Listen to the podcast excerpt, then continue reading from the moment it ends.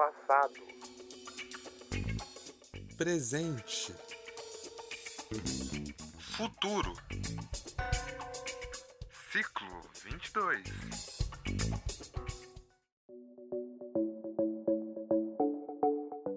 Olá, ouvintes! Eu sou o Gabriel Guerra. Oi, eu sou a Karina Tarazilke. E esse é o nosso 11º episódio do Ciclo 22. Mas antes de dar continuidade, precisamos te lembrar o que é o Ciclo 22. O Ciclo 22 é um projeto que traz a reflexão da USP sobre 4 grandes marcos centenários históricos. Esses marcos são os anos de 1822, 1922, 2022 e 2122. Ou seja, o intuito do projeto é tratar criticamente o bicentenário da independência do Brasil, o centenário da Semana de Arte Moderna e do movimento modernista no Brasil e também discutir sobre o tempo presente e identificar desafios futuros para os próximos 100 anos. E aqui, eu e a Ká vamos explorar como esses marcos são abordados nos vestibulares, com a ajuda de professores de cursinho e professores universitários. Eles vão responder questões que já caíram em provas e dar dicas de como estudar a matéria e se preparar para o vestibular. Então, vem com a gente para o episódio de hoje.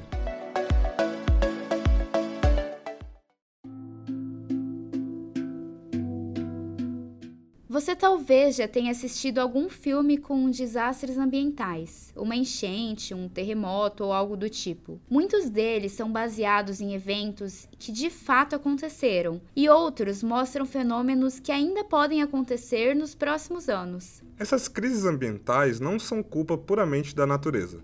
Os fenômenos naturais que ocorrem em intensidade catastrófica são, na verdade, consequência das nossas ações humanas. A poluição e a emissão de gases de efeito estufa geram as mudanças climáticas, que desencadeiam esses eventos extremos que a gente vê nos filmes e, cada vez mais, na realidade. E se já estamos passando por isso em 2022 de maneira tão crítica, o que nos aguarda daqui a 100 anos? A gente já falou desse tema no episódio 4 e trouxe debates bastante parecidos. Então a gente recomenda que, caso você ainda não tenha escutado, escute antes desse episódio de agora.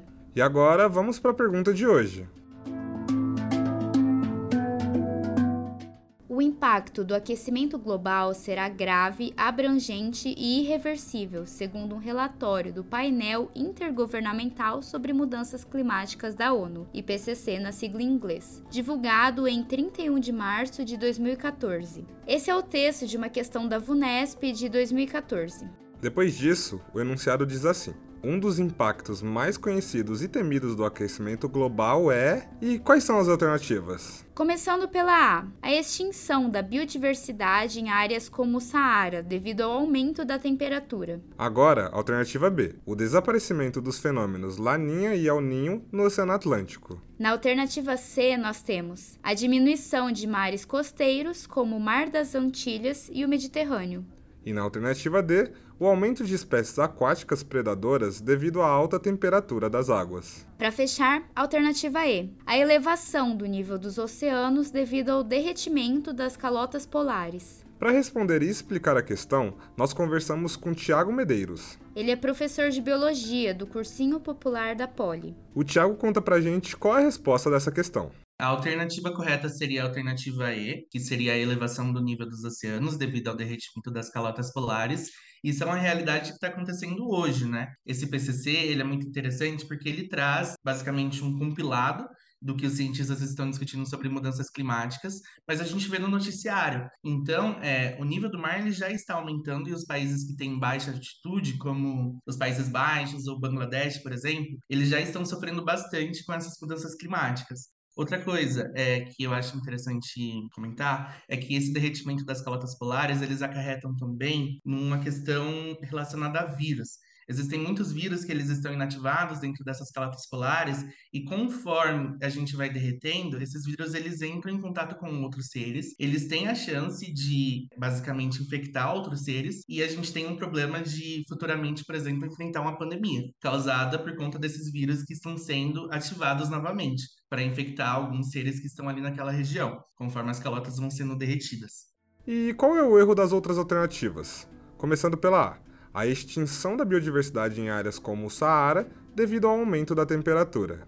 Não está errado, a biodiversidade ela sofreria com o aquecimento global do Saara, só que não é o cerne. Existem muitos animais que estão dentro do Saara que estão adaptados totalmente a ele. Então, o problema do Saara em si não é o grande cerne do aquecimento global, porque os animais de lá eles têm muitas adaptações para lidar com esse aquecimento. Não com o aquecimento em si, mas com a temperatura alta, porque o aquecimento global ele não acarreta só no aumento da temperatura, né? Existem N problemas com ele. Agora, alternativa B, o desaparecimento dos fenômenos La Niña e El Niño no Oceano Atlântico.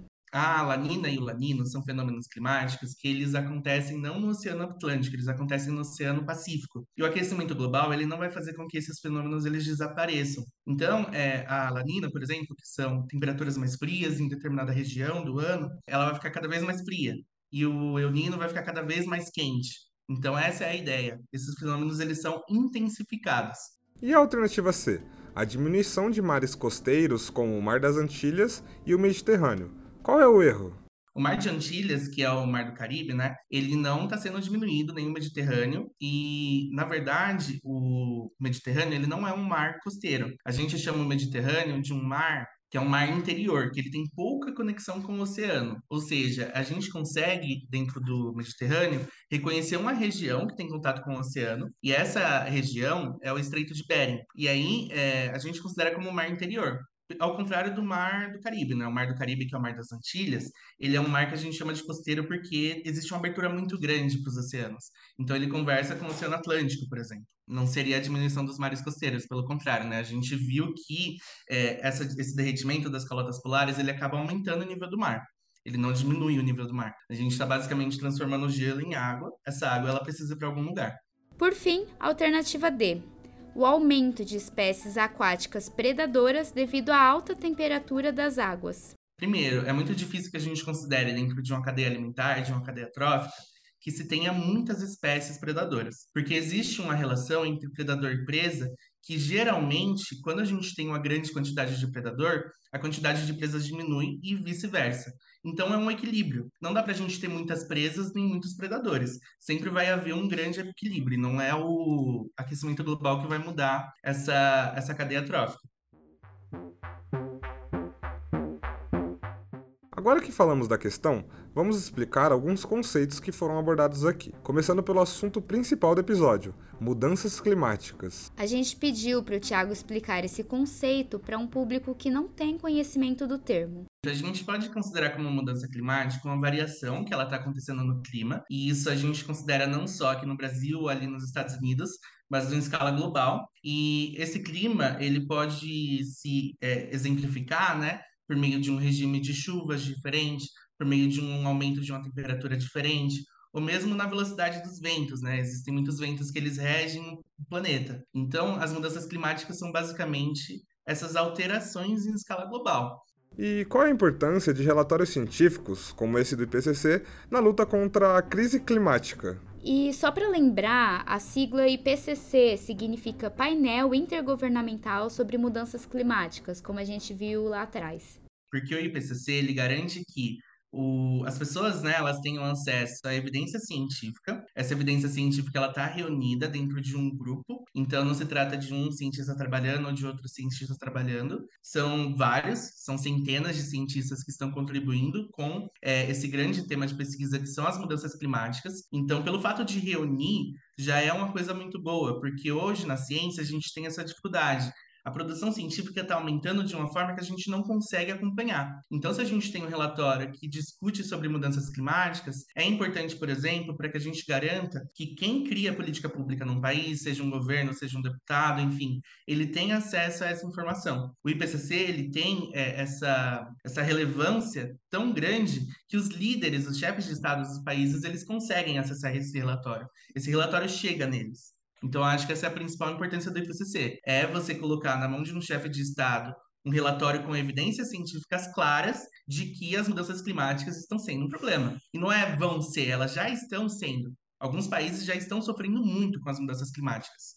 Alguns países estão sofrendo mais que outros. E o que acontece é que, de maneira geral, são os países mais pobres os mais afetados pela catástrofe climática. Só que esses países mais pobres são os que têm menor parcela de responsabilidade nas mudanças climáticas. Os grandes vilões desse apocalipse são, na verdade, os países ricos, que são os maiores poluentes. Ou seja, eles causam a maior parte do problema, são afetados muito menos e, quando são afetados, têm condições financeiras de arcar com os custos. Uma sorte que não ocorre com os países periféricos. Tudo isso porque essas mudanças têm ação antrópica. Isso significa que são causadas pelos seres humanos. Isso ocorre numa dimensão menor também. É o que a gente chama de racismo ambiental ou racismo climático. O Thiago explica isso melhor mais pra frente. A gente pode pensar não só durante a Revolução Industrial, mas até mesmo antes. Só que qual é o problema? Depois da Revolução Industrial, que esse processo começou a se intensificar mais. A ação antrópica agora ela é clara.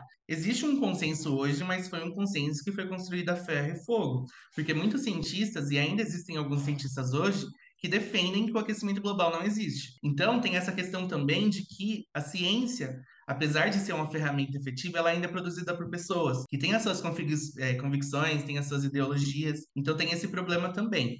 Hoje é um consenso, só que é isso, é um consenso que ainda existe muita discordância. E a gente precisa saber como que a gente fala com esse tipo de pessoa. Eu acho que é o mais importante até agora, para a gente garantir que todo mundo lute a favor de um país melhor, de um planeta melhor, que lide com as mudanças climáticas de uma forma efetiva.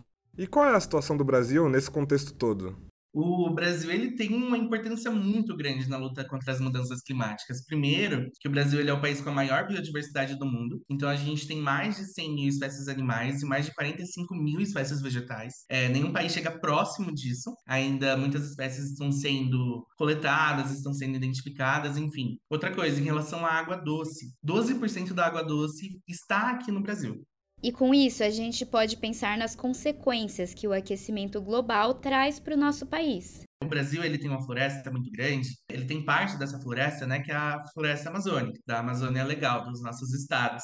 As mudanças climáticas, elas dizem muito respeito à emissão de gases de efeito estufa na atmosfera, principalmente esses gases como metano, como o próprio CO2. E aí, quando a gente pensa na Amazônia, com o desmatamento da Amazônia, a gente está impedindo, primeiro, as árvores de fixarem carbono, então essas árvores elas não conseguem pegar esse CO2 e transformar em biomassa para ela. E segundo, a gente está impedindo que, na verdade, a gente está garantindo que decompositores eles atuem nessa cadeia trófica, transformando essas árvores em mais CO2, porque eles vão metabolizar essas árvores. Então, o desmatamento ele está muito atrelado aos efeitos das mudanças climáticas. Se o Brasil não tratar a questão do desmatamento aqui, as mudanças climáticas elas vão se intensificar no mundo todo. Então, a gente está nesse contexto, em que a gente tem bastante água, a gente tem bastante biodiversidade, e a gente tem uma floresta gigante que precisa ser preservada, precisa ser conservada. Porque senão a gente está aumentando muito mais as emissões de gases de efeito estufa. Ainda o Brasil ele é o sexto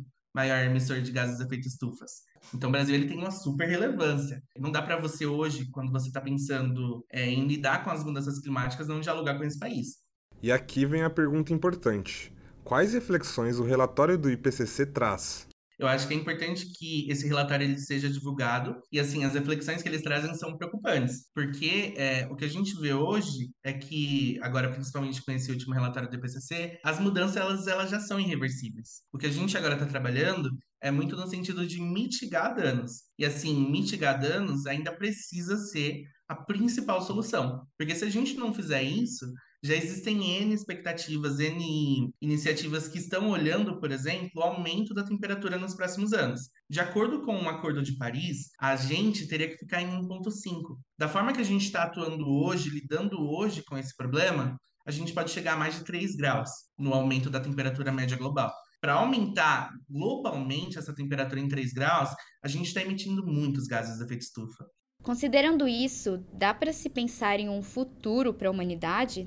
Vai existir 2122 para nós? Eu acho que vai, mas talvez não seja a humanidade que a gente vê hoje, a que a gente conhece hoje. Então, os próximos anos, eles vão ser seguidos de replanejamento de cidades, replanejamento da indústria, conscientização da população. Isso já acontece hoje, a gente vê alguns exemplos de algumas cidades sustentáveis. Então, o caminho é esse. Talvez o que a gente pode ver a partir até do sistema que a gente está inserido, que é o capitalismo, que alguns países eles consigam lidar melhor com as mudanças climáticas do que outros. O Thiago dá um exemplo de 2 países afetados. Então, por exemplo, eu não duvido que os Países Baixos, a Holanda e tal, eles consigam lidar com todo o monitoramento das águas, tentar lidar com essa questão da inundação. Agora, Bangladesh já sofre inundação hoje, já está passando por esse processo de mudança climática, já está sofrendo hoje, e não tem nenhum país fazendo o que a gente chama de assistência, né? Essa assistência climática. Existe outro termo também, que é o racismo climático. Basicamente, esse racismo climático mostra que nós vamos lutar contra o aquecimento global, só que nós não vamos lutar dentro de um mesmo barco. São barcos diferentes. E é importante ter dimensão disso para pensar em estratégias de mitigar os impactos. Os Estados Unidos e a China, e até mesmo o Brasil, que é um país em desenvolvimento, mas que tem um PIB muito alto, nós estamos lidando com as mudanças climáticas, que nós, inclusive, somos os principais agentes, mas nós não sofreremos as mesmas consequências de que, por exemplo, o continente africano ou os países asiáticos, desconsiderando aqueles Japão, Coreia do Sul, enfim. A gente pode pensar nisso. Tem essa questão que é muito relevante. Como que a gente está garantindo que essas pessoas sobrevivam no futuro, entendeu? Então, talvez as mudanças climáticas, elas prejudiquem ainda mais a questão da desigualdade. Vai haver muita desigualdade entre os países. Agora, vamos às dicas de estudo. Thiago, quais dicas você daria para estudar esse tema? A primeira dica que eu dou é você acompanhar páginas de divulgação científica nas redes sociais. E aí tem N páginas que você pode acompanhar. Para essa temática especificamente, eu recomendo no Instagram. Tem um Instagram chamado Árvore e Água. E esse Árvore e Água é muito bom. Porque surgem alguns termos novos, né? Como o próprio racismo climático, a justiça climática, enfim. A gente precisa entender o que está acontecendo. Ele traz mais uma dica. Outra coisa, não só para o estudo da temática de meio ambiente, né, mas para o estudo de biologia no ensino médio, eu acho muito importante que os alunos eles sempre façam um dicionário de conceitos e de etimologia também. Então, entender como que as palavras, por exemplo, são formadas é muito importante. E o que fazer se esse tema aparecer na hora do vestibular? Você tentar entender o que a questão está pedindo, então você olhar bem o comando da questão, olhar o verbo de comando, o que ela está tentando entender, porque às vezes os distratores, que são as questões que estão, as alternativas que estão erradas, eles foram, de certa forma, formulados para você confundir. E aí, muitos distratores, eles não vão estar errados, só que eles não vão estar atendendo especificamente ao que o comando pediu. Com essa resposta, chegamos ao final do nosso 11º episódio. Muito obrigado pela entrevista e pelas dicas, Thiago. E obrigada a você que ficou até o final desse episódio. O podcast Ciclo 22 faz parte de um projeto de divulgação da USP. A nossa intenção é trazer conteúdo educativo sobre o Ciclo 22 para ajudar estudantes de ensino médio a se preparar para o vestibular. Acesse o site www.ciclo22.usp.br para saber mais sobre o projeto e ficar por dentro dos nossos conteúdos. Até o próximo episódio! Passado. Presente. Futuro. Ciclo 22. Nesse episódio, entrevistamos o professor Thiago Medeiros. Roteiro, entrevistas, locução e edição por Gabriel Guerra e Karina Tarazilke. E o nosso agradecimento ao Felipe Seriacop, que nos auxiliou na gravação.